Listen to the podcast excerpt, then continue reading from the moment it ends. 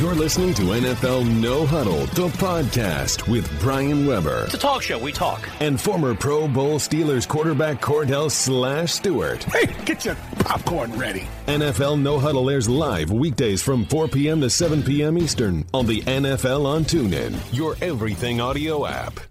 Hello and welcome to NFL No Huddle, the podcast. I'm Brian Weber alongside Kordell Stewart. On today's podcast, we're going to get you ready for a huge weekend of NFL action, chat with NFL first and goal analyst Nick Ferguson, the former NFL safety, and provide your fantasy fix. And Brian, we're going to kick off the podcast today with NFL columnist Jason Cole. Jason, as always, we appreciate the time. Let's start with Adrian Peterson.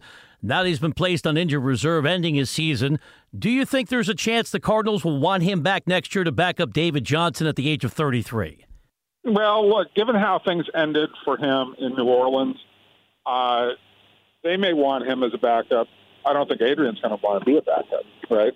Like that wasn't that was a bad marriage right right from the beginning because there just weren't enough touches, and I think that Adrian still believes that he can play and will want to go somewhere where he thinks he can play. It will take some time before he's willing to accept, if he ever does, that he's a backup. There are some guys who just can't can't do that. Um, they, they can't they can't see themselves in that kind of role. So to me, it sort of has to be more of a. Uh, this is more about where Adrian Peterson is in his mind and his progression as a, as an athlete. Jason, if you had to deal with the situation in Cleveland as far as the head coaching job is concerned, how would you deal with that, considering there's only been one game won in the last two years? Look, I love Hue Jackson, so this is hard. You know, like there's a personal part of me that says Hue Jackson can fi- can fix this, right? Because I've seen his work. I know how disciplined he is. I know the kind of human being he is. But there's also part of me that the logical part of me that sits here, and I like John Dorsey too, right? Let, let's not. Um, you know, uh, let's let's not say that I favor one over the other. But part of me also who says there's a point at which athletes tune out the coach, right, and say that guy can't help me win. And when you're one in 28 or whatever they've been at this point in time under Hue Jackson, part of me says that players there probably don't believe that Hue Jackson can help them win. And if they don't believe that, then they're not going to buy into what he's selling, and he's no longer viable as a head coach. Taking you around the league with Jason Cole, Bleacher Report. Jason, the Bengals are five and eight, and they're going to Minnesota on Sunday. Once more, Marvin Lewis is in the final year of his contract. What do you think his future looks like in Cincinnati? It's funny. I was talking to somebody in, um, in Cincinnati about this earlier this week, um, and basically what they said is that you know, Mike Brown. Where, where's Mike Brown's head? Is Mike Brown at the point where he knows he needs to bring somebody in to change what's going on there? Or is he so comfortable with the fact that Marvin will let him do it his way that he doesn't care anymore, right? Like, and that's the really critical question in all of this is that if you try and hire another coach who's any good, right, then you're going to have that coach probably come into your building and tell you, if you're Mike Brown, hey, look, this doesn't work. We can't have players who touch the coaches on the sideline and, you know, push them aside. We can't have, we have to do some addition by subtraction by getting rid of some of the knuckleheads who won't do it the way we want to do it. And I'm not sure that Mike Brown has a whole lot of appetite to hear that. And if he doesn't, then Marvin possibly stays. If he acquiesces to, look, it's been long enough and the fans are, are no longer happy, then Marvin's going to go.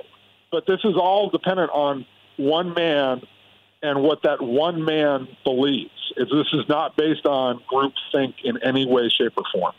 When I think of the MVP award, Jason, I think of someone that's consistent um, and, and, and pretty much a difference maker in the game. The conversation about Antonio Brown has been, I want, I want to say minimal, and nothing to really yeah. brag about, but he's been a game changer, and he's also turned games around in, in some and been consistent. Do you think he has an opportunity? Oh yeah, he would be in the discussion. I mean, if I was to name three to five candidates, he'd be one of them. Now, look, Carson Wentz was way at the top of that list, the fact that Carson Wentz is now out for the season, um, op- I think opens it up more for Antonio Brown. I think Ben Roethlisberger gets consideration on, awful lot. I think Le'Veon Bell. Some people talk about him, but to me, it's clear that in a in an era of spectacular wide receivers, Antonio Brown may be the most spectacular. He may not be the most gifted, right? Like you wouldn't you wouldn't draw up a receiver necessarily who looks like Antonio Brown. You'd want the taller guy. You'd want the Julio Jones. You'd want the AJ Green types, right? That's more along the lines of the kind of receiver that you typically want to have.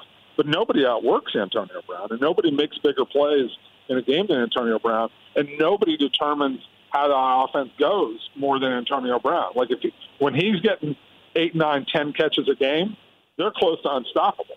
And and you know he opens up so much, and, and yeah, he feeds off of other guys. But yeah, he's clearly in that conversation to me. Looking to make history, no wide receivers ever won the MVP award in the NFL, other than Jerry Rice, got the designation from the Associated Press a long time ago. Jason Cole, Bleacher Report, is our guest. It's the NFL on TuneIn. Jason, what do you make of the reports indicating there's friction between Bucks head coach Dirk Koetter and Jameis Winston? As you know, Winston said the other day in public everything's fine, but what do you expect him to say? I think there's friction between any human being and Dirk Koetter because of the way that he likes to he likes to talk to people, and that's not unlike a lot of other head coaches. Kordell did I, I always I find this stuff amusing. Kordell, did you get along with every head every coach that you ever had? In times I did not. Right. I mean, did care to be around them sometimes, Jason. Well, I'm sorry. What? I said I didn't care to be around them sometimes. Yeah, just just a couple of times, right? Yeah, like just a couple. couple. of times every day. Yeah. Right? And right. so here's a, here's a story that I, I once sat in Otto Graham's living room. He was in his 70s at the time, still you know before the before he really started to get sick and his mind went right. So he's telling me a story about him and Paul Brown, right? And he's telling me about how Paul Brown took him out of a game because he ran the you know, he left the pocket too early one time, and Paul Brown got angry, so he put in his backup. And Otto Graham sat there and said, "If I I was sat there on the sideline, and if I had a gun, I would have walked up and I would have shot Paul Brown right then, right?" Wow. That's how angry he was with Paul Brown. He's laughing as he's telling it, right?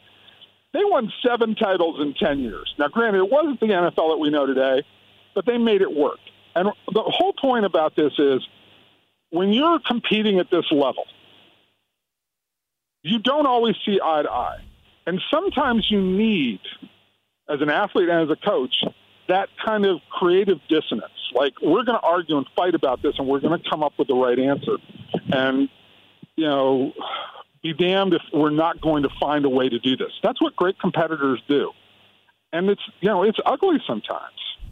Uh, it's not pleasant sometimes. And again, I defer to you, Kordell, but I've heard tons of stories. And so if they don't get along, okay. As, as long as they can sit in a meeting room and actually talk, and it's not gotten to the point where it's either him or me kind of stuff, then this is kind of typical of how coaches and players you know, work, especially when things aren't going well. And right now, things are not going well in Tampa Bay. I mean, just think about New England when you had Tom Brady and Josh McDaniels actually going through their shout match in the blizzard they had out there in Buffalo. So right. it's normal. Steve That's, Young, I mean, I mean, he even did it I way mean, back that, when. That, that stuff happens. Norv Turner and Troy Aikman used to MF each other up one side and down another, right?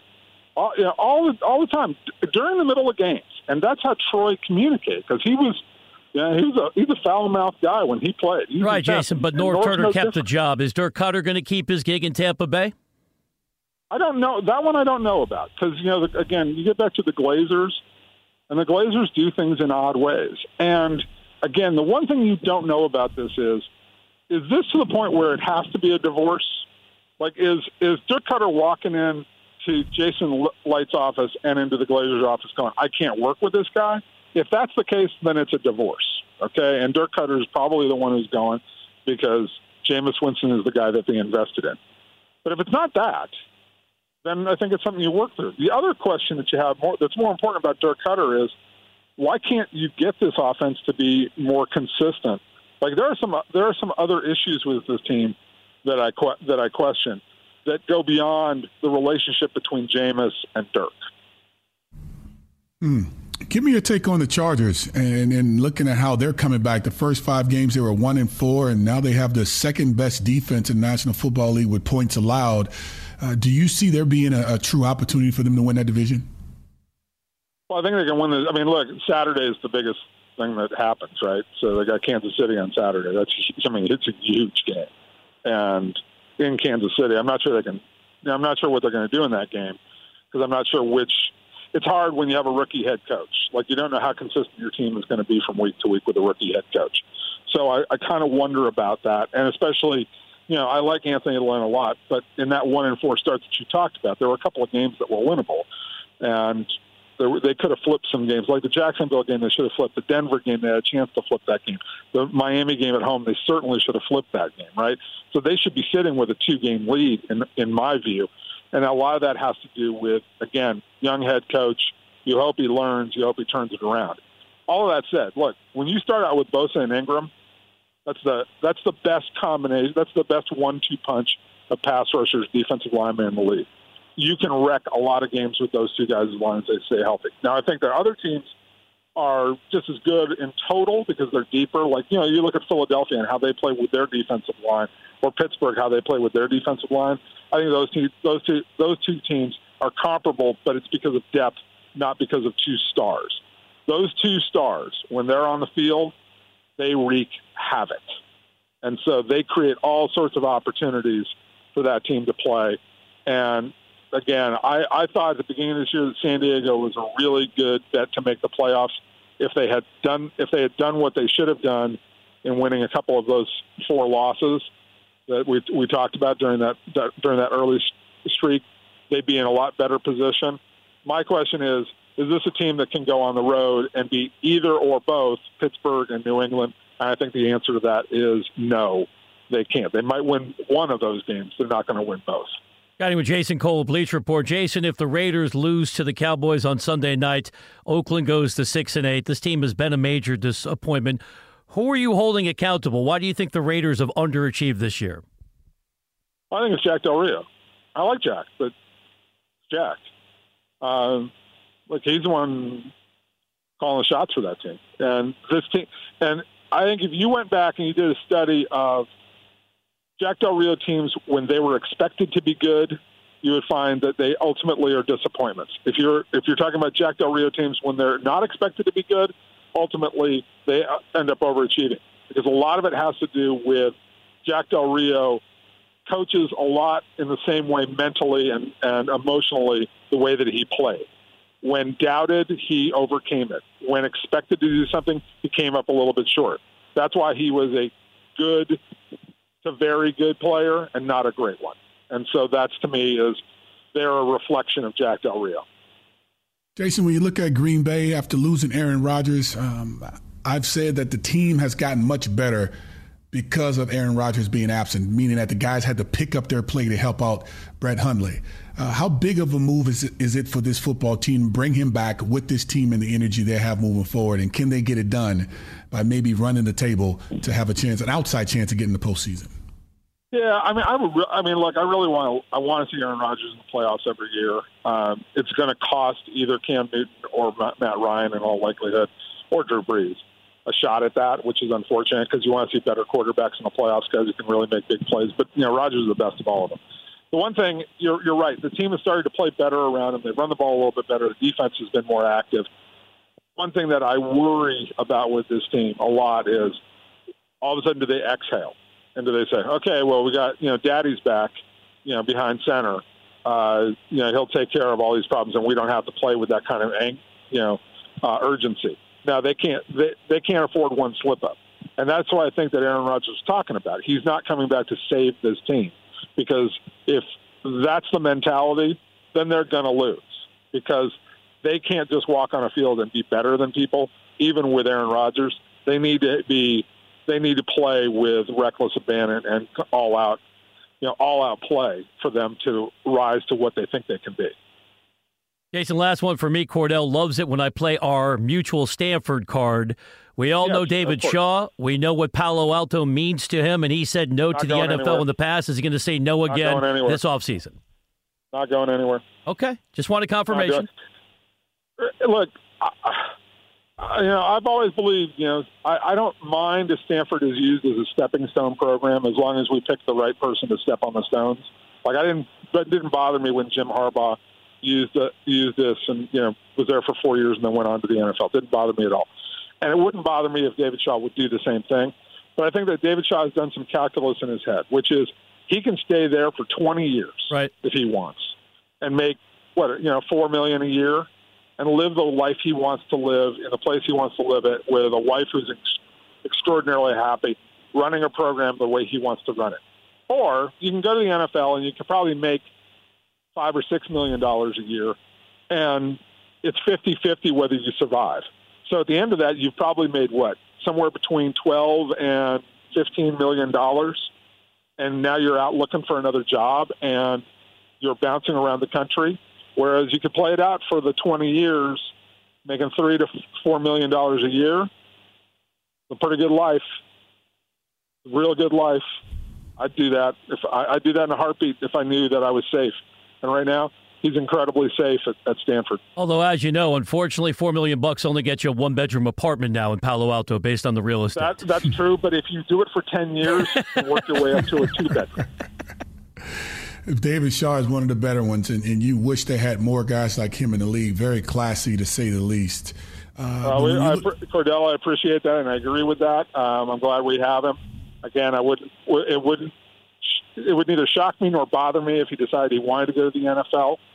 But again, he's the son of a former NFL coach who, you know, Willie bounced around, you know, living all over the place at the whim of of players and and management and I think that he probably told his son at a certain point, look, son, if you want to do that, that's fine. But understand that you don't control your life the way you do right now at Stanford. Jason, as always, we appreciate the great information. Enjoy the games this weekend. Happy holidays, and we'll chat with you soon on the NFL on TuneIn. Happy holidays, guys. Be good. You're listening to NFL No Huddle, the podcast, and we'll be right back with more after this. Hey, I'm Jack. And I'm Chenjerai. We're the hosts of Uncivil a new podcast from Gimlet Media. It's about the stories of the Civil War left out of the official history, how the Civil War never ended and is still with us today. With TuneIn, you can get the next episode of our show a full week early, so you can hear it before everyone else. Go to tunein.com slash uncivil to check it out. That's tunein.com slash U-N-C-I-V-I-L.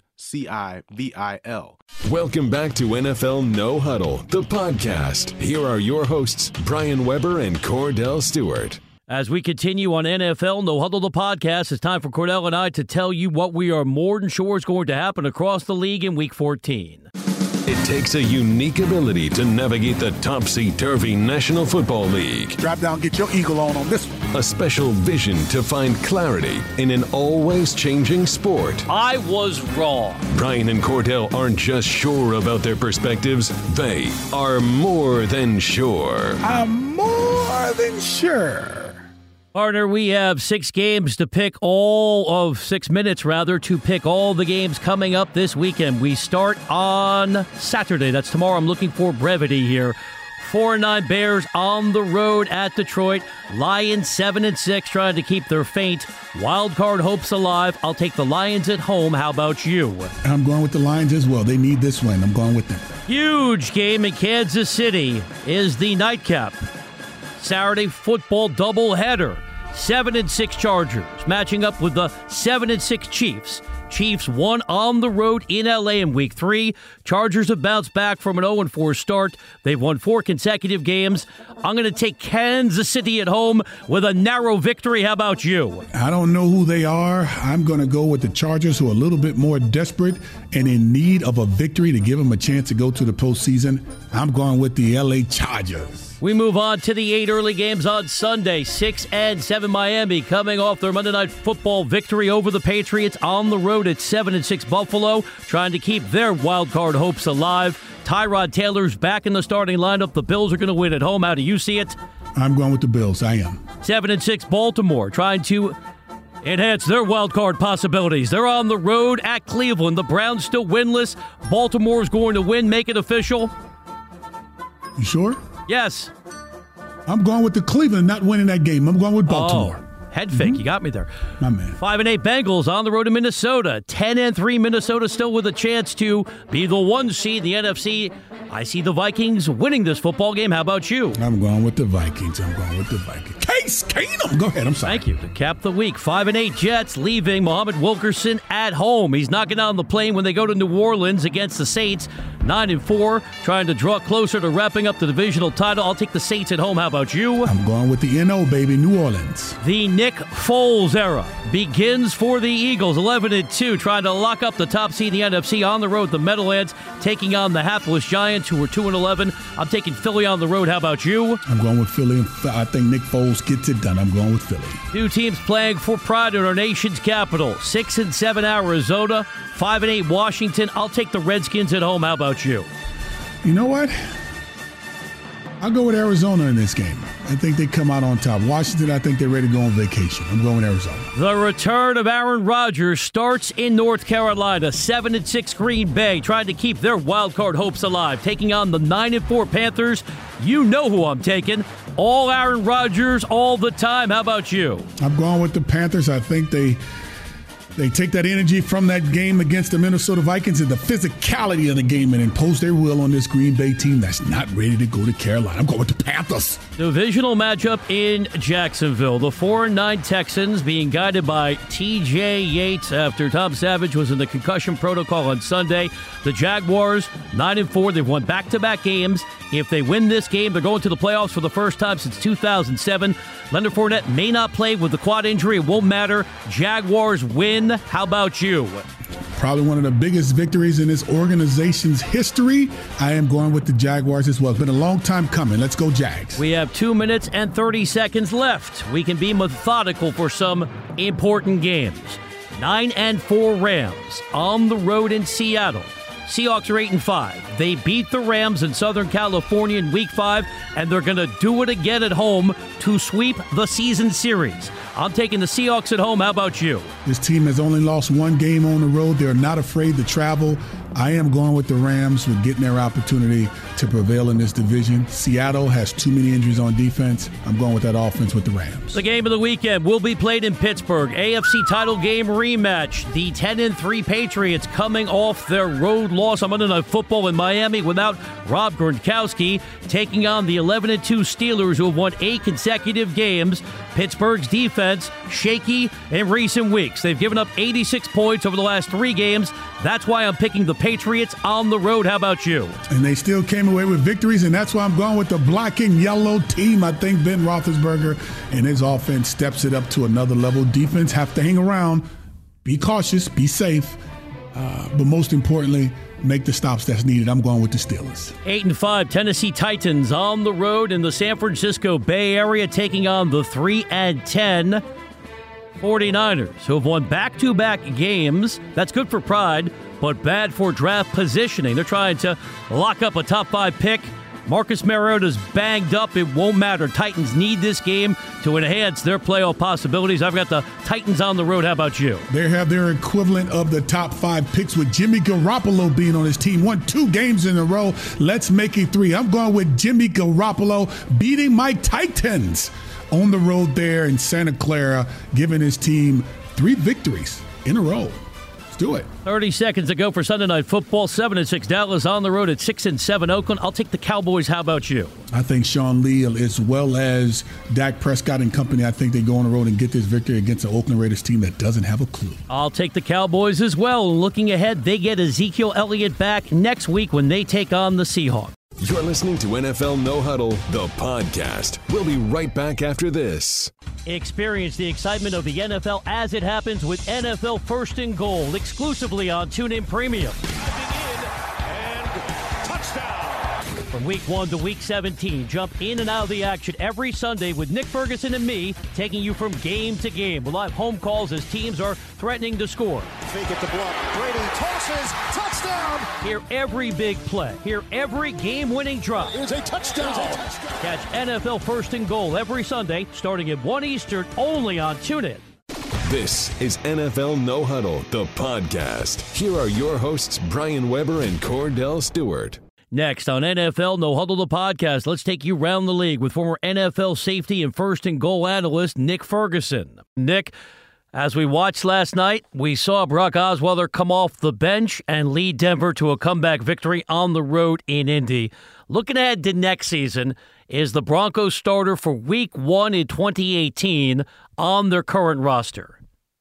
You know, gentlemen, uh, thanks for having me on. Uh, when I look at the current quarterback situation, I said at this point, yes, because if you look at some of the guys that are coming out this this year, uh, I don't really believe uh, in those guys, those young quarterbacks. Being now you're asking John Elway to possibly endure another season of mediocre play with a, a young quarterback.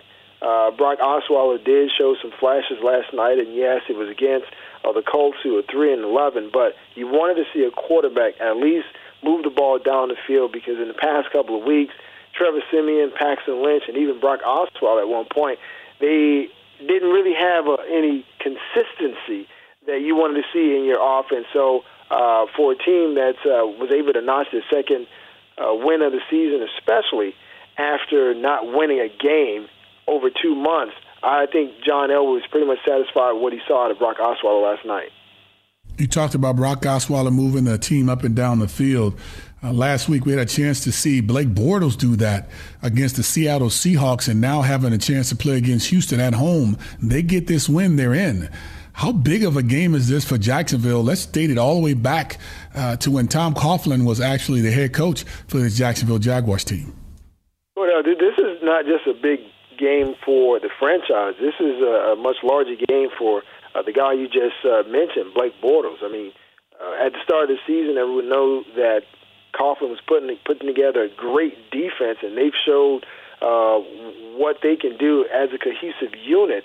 But Blake Bortles was the only problem with this team, and I, I've listened to both you and uh, Beware but debate that and say, well, if this team were to get to uh, the playoffs, it would be on the merit of their defense because that weak link was Bortles. But he's been playing well over the past couple of weeks, and you just mentioned the game.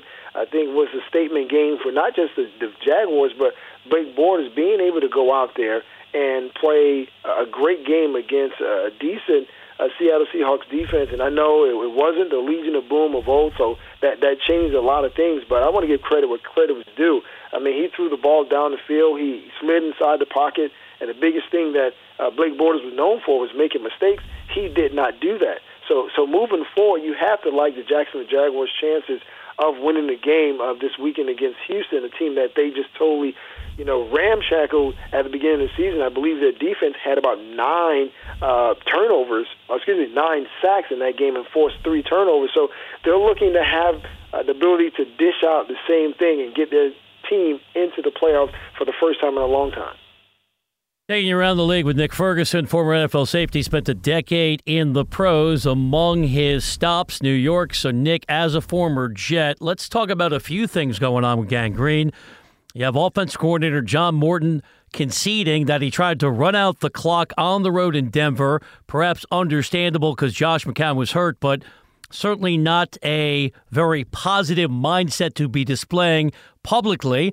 And now we know that Muhammad Wilkerson is not going to be getting on the plane when the Jets go to New Orleans. He's being left home because of breaking another team rule. He showed up late to the facility today. What do you make of what's going on in the midst of a positive season for the Jets when a lot of people thought they might go winless? They have five victories, but it feels like they're not closing the season out strongly. Well, you know, it's funny that you mentioned opening and closing. They start out the season in terrible fashion, and everyone was calling for Mike Maccagnan, uh, his head for him and Todd Bowles to be fired. It seemed as though uh, after overcoming that onslaught at the very beginning and then putting uh, together some great games, now they're reverting back to the same old Jets and a little bit of dysfunction in, in, the, in that locker room, and that tells you a lot about the growth and maturity of a team and not having a bunch of team leaders in the locker room that you go on you go on a run and then all of a sudden everyone's feeling great about themselves and then now things start to go back to the way they were at the very beginning of the season and you revert back to the same old behavior. Uh, to me, I'm not surprised. Uh, Todd Bowles, like I said, I played for Todd Bowles, and he was my DB coach when I was a member of the Denver, uh, excuse me, the New York Jets. but you have to be able to send a message to your player. I don't care who you are, how much money you make, or the level of production you think that you give to this team. You break a team rule, there's consequences for for those actions. So moving forward, uh, Todd is doing the right thing. It's just sad and unfortunate that Wilkerson won't be there to fight with his teammates as much as they they need him, but. Uh, it just tells you a lot about that locker room and how they need to find a way to show that up in 2018. The Rams have truly improved uh, this year across the board, defensively, especially on the offensive side of the football, which got them right now in the position to maybe go on the road and, and get a win against Seattle and, and pretty much claim that division. But the things that I have question marks about them with is they lost to Seattle once there at the Coliseum. Uh, they went on the road and lost to Minnesota, only scored seven points, and then they just lost to Philly at home. This team is five and one on the road. They're not afraid to travel. Give me your take on what is it going to take for this Rams team to be able to come out of that out of that stadium with a victory. Well, well Kordell, they, they have to play their their style of football. They have to remember that uh, they ran the ball well with Todd Gurley earlier this year. Uh, Robert Woods will be back. Uh, I don't know how much involved he would be with the offense, especially missing several weeks with that shoulder injury. And Jared Goff has to remember. They listen. I mean, everyone was writing me off. Sean McVay was a young coach. Now everyone was talking about is once again patting us on the back. And in the NFL, you know this as well as I do. You know, you're going to have your ups and downs, but you have to be able to bounce back. And now, after everything you were able to accomplish this season, now you're starting out with a team that pretty much has run this division for the past three or four years, and the Seattle Seahawks. Yes, they beat you in your own place. But the reason they beat you wasn't just because they were just that much better. It's just that you could not make that last throw and catch to uh, Cooper Kupp uh, and the end zone. If, if if he catches that pass, that changes the whole complexity of where we are right now. So you cannot allow the noise of Seattle to get to you. This is a statement game for the organization. Yes, you are a young team. Yes, you're inexperienced. But if you want to put yourself on the map, it's going to start with a game against the Seattle Seahawks and being able to punch them in the teeth and being able to uh, sustain their initial urge at the beginning of the game. Nick Ferguson, the former NFL safety, is our guest on the NFL on TuneIn. Nick, you and I have not had much of an MB uh, MVP discussion, so let's change that now. How do you see the race this year, and what are you going to do with Antonio Brown, knowing that no wide receiver in the history of the National Football League has ever won the coveted individual award? Well, you know, what I hope the individuals don't hold that against him because he's had a sensational year. Uh, we watched him and his tirade on the sideline uh, with offensive coordinator Todd Haley frustrated that he wasn't getting the ball, but now it seemed like he and Ben are, are back on the same page. And you know, you can double team him, you can triple team. He still is going to find a way to get the ball. And and I know we're talking about Carson Wentz uh, at the very beginning, but he suffered that injury, and that just kind of terrible for him. And the guy of all guys is Tom Brady. You know, he's 40. Uh, could he get his team back to a Super Bowl? Uh, but you know, I, I like breaking you know, getting outside of tradition. So I would love to see Antonio Brown actually win the coveted award because I mean, you talk about MVP, is a guy who has mean who means the most to his team, and you look at the fact if you take him out of the equation, that changes everything for Le'Veon Bell and what he can do in the running game, and it definitely changes all the things from a statistical standpoint for Ben Roethlisberger. So I hope you know this is the year that you know we go outside the norm and a wide receiver finally wins that coveted award. I tell you what, he gets this win against New England. I think he'll probably be at the top of that conversation. Uh, but I think it'll be a great conversation with Aaron Rodgers coming back. Uh, give me your take on what does he need to do uh, against this team that that's that's shown that they're capable of getting after the quarterback from a defensive standpoint.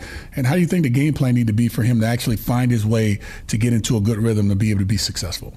To me, for a guy who uh, sustained his uh, second collarbone injury over the couple past couple of years, to me, I'm thinking short, quick throws. Put him in that type of offense that Peyton Manning has enjoyed when he was playing, which you sit in the shotgun, you already know where you want to go with the ball. If that first option isn't there, you go to your second option. But what, what the true test is going to be the first contact he receives, and Julius Peppers brings him to the ground because last week we saw Peppers look like he turned back the clock against the Minnesota Vikings, and that Vikings uh, offensive line was just just kind of decimated by that pass rush of the Carolina Panthers. So it's going to be interesting, and that's the thing that raises a lot of questions about you know why now Why not, you know, another week? And I know we're saying, okay, well, this is a game that they need to stay in a division race, but also you have a franchise quarterback in Aaron Rodgers that you need to get two, three more years out of because from what we've seen in his stead, you know, Hundley's not the guy. So you want to try to keep uh, Aaron Rodgers uh, clean in the pocket, but quick throws, you got to get the ball out of his hands, and so they don't get a time or rhythm on the quarterback, and you don't want to see several guys pouncing on your quarterback. Finally, Nick, sources close to the NFL on TuneIn report you're about to check out the Star Wars movie. Will you go dressed up as Yoda tonight? No, I will not go dressed up in Yoda, but I will have on a Yoda T-shirt. Nice. So I guess that doesn't classify uh, as going dressed as the Green Master himself. These are not the droids you're looking for. Kordell, what's your favorite Star Wars memory in 60 seconds or less? My fi- my favorite, uh, I would say, Darth Vader. Just when he would come out and how he would impose his darkness on everyone and the breathing. I mean, it was it's always the villain that always get all the love and all the attention. You know, it's well, just like Batman. Batman looked like he's the villain, but he gets beat up all the time. He doesn't fall into the category of being the superhero. But I think Darth Vader is the guy uh, that I love most just watching because everything else was what it was. But Darth Vader, come on, man. He's the guy. Every, he's the only villain that everyone loves. Freddy Krueger, Jason, no one likes those guys, but everyone loves Darth Vader. Everyone. Yeah, no one likes the ch ch ch ch ch Nobody, because you know he's coming with a, a machete, ready to do something to you.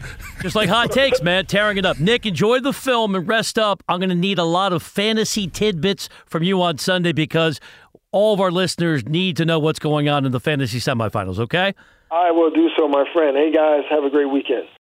You're listening to NFL No Huddle, the podcast, and we'll be right back with more after this. Hey guys, you're listening to Dumb People Town on TuneIn. And since we're new here, we thought we'd tell you a little bit about our show. We have dumb ears on the ground. Our fans send in stories that have happened, real stories that have happened. And along with our co host, we Dan, try to break down that material with Dan Van Dan Kirk. Van Kirk, our co host, breaks it down. And then us and again, we and a guest break it all down and we try and make it funny for you. It is a fast hour and you will enjoy it. It's a riff fest. Silly. You can hear episodes of our show uh, a full week early right here on TuneIn. Welcome back to NFL No Huddle, the podcast. Here are your hosts, Brian Weber and Kordell Stewart. As we close out NFL No Huddle, the podcast, it's time for the Fantasy Fix.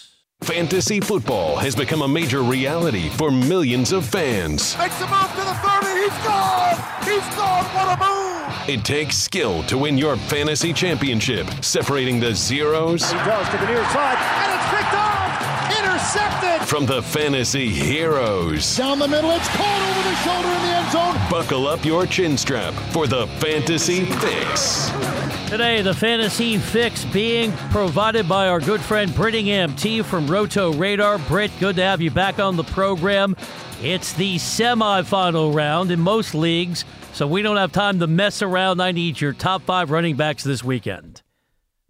Well, uh, Brian thank, and Kordell, thanks for having me on. I can't believe we're already here in the semifinals. If you've made it this far, uh, running backs this weekend, clearly the top option is Le'Veon Bell of the Pittsburgh Steelers. He gets a dream matchup against the Patriots, who are allowing over five yards per carry. Bell himself has the most carries in the league, and he gets a matchup upgrade with injury news today. We found out the starting defensive tackle for the Patriots will be out so if you have Le'Veon Bell, if uh, you're facing Le'Veon Bell, it's uh, this guy's going to be involved involved heavily all weekend. Outside of Le'Veon, you've got the Saints duo, Mark Ingram and Alvin Kamara, both in dream spots at home against the Jets. They are 16 point favorites at home. Both of them are averaging right around 15 touches per game. But if this game is truly going to be a double digit spread, Ingram and Kamara will be heavily involved. And outside of that, I mean, your usual suspects, Todd Gurley, even though he's on the road at Seattle, it just doesn't matter. Gurley's been a guy who has 100 or more yards from scrimmage in 11 of 13 games this season. He just gets there, whether it's receptions, goal line carries, they find a way in that creative offense. And then the last guy, I had him down as uh, really high rated this week, but Leonard Fournette has yet to practice this week, and they're listing him as questionable in a home game against the Texans the matchup's great. They're allowing 158.7 yards from scrimmage to running backs the last three weeks, but I'm pretty uh, nervous about Fournette playing this weekend. Britt, how do you view the likely return of Robert Woods, and should you insert him uh, right now into our lineups? Yeah, uh, Robert Woods is back. Uh, he's been gone for a couple of weeks here from this Rams offense. I just mentioned how they're so creative uh, with Todd Gurley. This is a guy that was the number one receiver when he was healthy. He was averaging seven targets a week. If you've made it this far with Robert Woods, I think he's a plug and play regardless of matchup. Uh, it is a downgrade for the rest of the offense. Sammy Watkins, Cooper Kupp, and even Todd Gurley will lose some uh, targets and receiving yards. But if you've made it this far with Robert Woods, I mean, you got to roll him out there. It, it doesn't uh, it doesn't hurt his value that Seattle is dealing with some injuries, especially in the secondary. Fantasy Fix, Brittingham T, Roto, Radar. Britt, I'm obsessed with lists, and you did a good job with the running back, so I'm going to move you under center. Who are your top three quarterback plays this weekend? Well, quarterback, um, I mean, all eyes are going to be on that uh, Pittsburgh Steelers and New England Patriots game. I think uh, those are going to be our two top scoring fantasy quarterbacks just because the game is so good for just scoring in general. The game total opened up at 53, which was the overall highest by almost four and a half points. You've got two teams that are dealing with, uh, on Pittsburgh side, they might be without Ryan Shazier and uh, Joe Haden also is very questionable. Those two are out, and you've got a healthy and fresh Rob Gronkowski and Brandin Cooks running it. They're going to create a lot of uh, scoring opportunities, and the Steelers have shown they're willing to throw and get in these shootout games. I mean, they're passing on 71% of plays over the last four games. When the clock is getting stopped on incompletions or just in general, the ball is moving because they're throwing it so much – I think Ben Roethlisberger and Tom Brady are going to be your ones and twos, and I think Roethlisberger gets a slight edge just because he's at home and he should be throwing it around a little bit more. But uh, outside of those two, you can always bank on who I think is going to be the MVP this season. Russell Wilson's just been amazing. He's the overall quarterback one on the season for fantasy purposes. This is a guy that has multiple passing touchdowns and has been the quarterback uh, 10 or better in eight straight games. And I know it's the Rams, and they gave him a little trouble earlier this season. But uh, ever since they traded for Duane Brown, this is a guy that this offense has just been amazing, and he has been unstoppable. Britt, is Lamar is Lamar Miller still worth a play, or too much emphasis from opposing defenses on stopping the run without Deshaun Watson?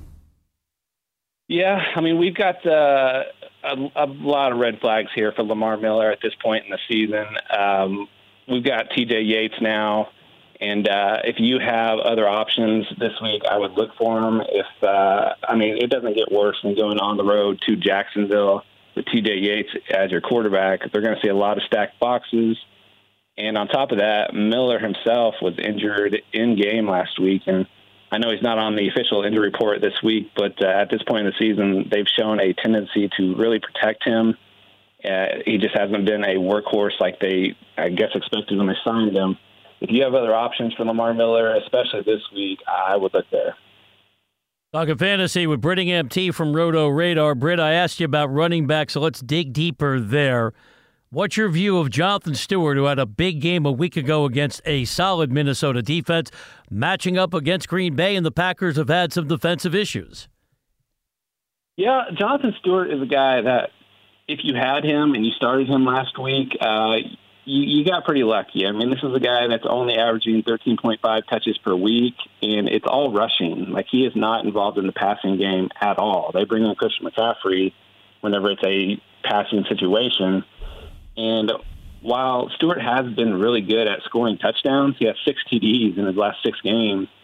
I think it's an anomaly, and we're going to get some negative regression here. As, again, 13.5 touches for a starting running back is not a lot in the NFL. I mean, you're banking on those just goal line touches. And of course, last week in a tough matchup against Minnesota, he ran the ball 16 times for 103 yards and three touchdowns.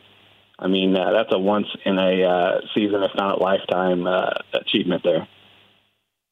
Who do you have as your top five receivers this weekend? Yeah, uh, receivers, we've got uh, some very good spots. Uh, we got to go back to the Pittsburgh game and first I don't. Antonio Brown, this guy has just been a machine. over the last four weeks, he has 40 catches. And uh, again, we talked about the Steelers are throwing it 71% of the time over those four weeks. This is a guy that leads the league in targets, receptions, and receiving yards. I think Antonio Brown is just your auto fantasy star from every week. You just plug and play him. But on the other side, if uh, Joe Haden does indeed miss this game and he's very questionable trying to return from a broken leg, I think Brandin Cooks is in a very nice bounce back spot in that same game. Pittsburgh was a very good secondary, but uh, with the loss of Joe Haden these last couple of weeks, they've really gotten lit up on the back end. And outside that, uh, a couple of guys I've got circled here. I really, really like Adam Thielen this week. This is a guy that already has been a monster. He has basically had five or more catches in 12 or 13 games this season, so he's been unstoppable just on getting receptions. And today we got news that Kyle Rudolph, the Vikings tight end, is out this week. So now we got Thielen in a more predictable role to be used in the red zone. I really like Adam Thielen at home against the Bengals. Uh, the last two guys, I really like uh, Devin Funchess, the Carolina Panthers wide receiver at home against Green Bay. Ever since they traded Kelvin Benjamin, this has been a guy that has basically a TD in the, a TD or 80 or more yards receiving in the uh, last five weeks. And then the most bankable wide receiver the last couple of weeks has been Michael Thomas of the New Orleans Saints. This is a guy, again, just like Thielen, he's just so consistent. He has five or more catches in 12 of his 13 games this season. He's got receiving TD in back-to-back weeks, so he's finally getting into the end zone. And he gets a Jets team that has allowed the third most wide receiver points in the last two games. Finally, Brett, tell our listeners about Roto Radar. What are they going to discover when they check out the website? Yeah, uh, Roto Radar. Uh, we have had a very good. We're a DFS company. That's Daily Fantasy Sports. We specialize in the week to week fantasy action here, and as you can tell here, uh, it's something we're very passionate about. We appreciate the time uh, you allowed us to come on here and uh, talk about fantasy football. Uh, for those of you that are in season long, if you're still playing, you can always still jump on over to our website, check us out. Uh, we have chat, we have articles, we have everything you need to uh, for your fantasy needs. And if you happen to get eliminated or even win the championship, go ahead and bring some of that action over to the daily fantasy sports sites and uh, keep your fantasy season going. We know there is no off season in the world of fantasy sports. Britt, we appreciate the information. Happy holidays, and we'll chat with you next week when it's time for the fantasy Super Bowl. You as well. Thanks for having me on. Thank you for listening to NFL No Huddle, the podcast on iTunes with Brian Weber and Kordell Stewart. Listen live weekdays from 4 p.m. to 7 p.m. Eastern by downloading the TuneIn app and searching NFL No Huddle. The National Football League is on TuneIn, your everything audio app.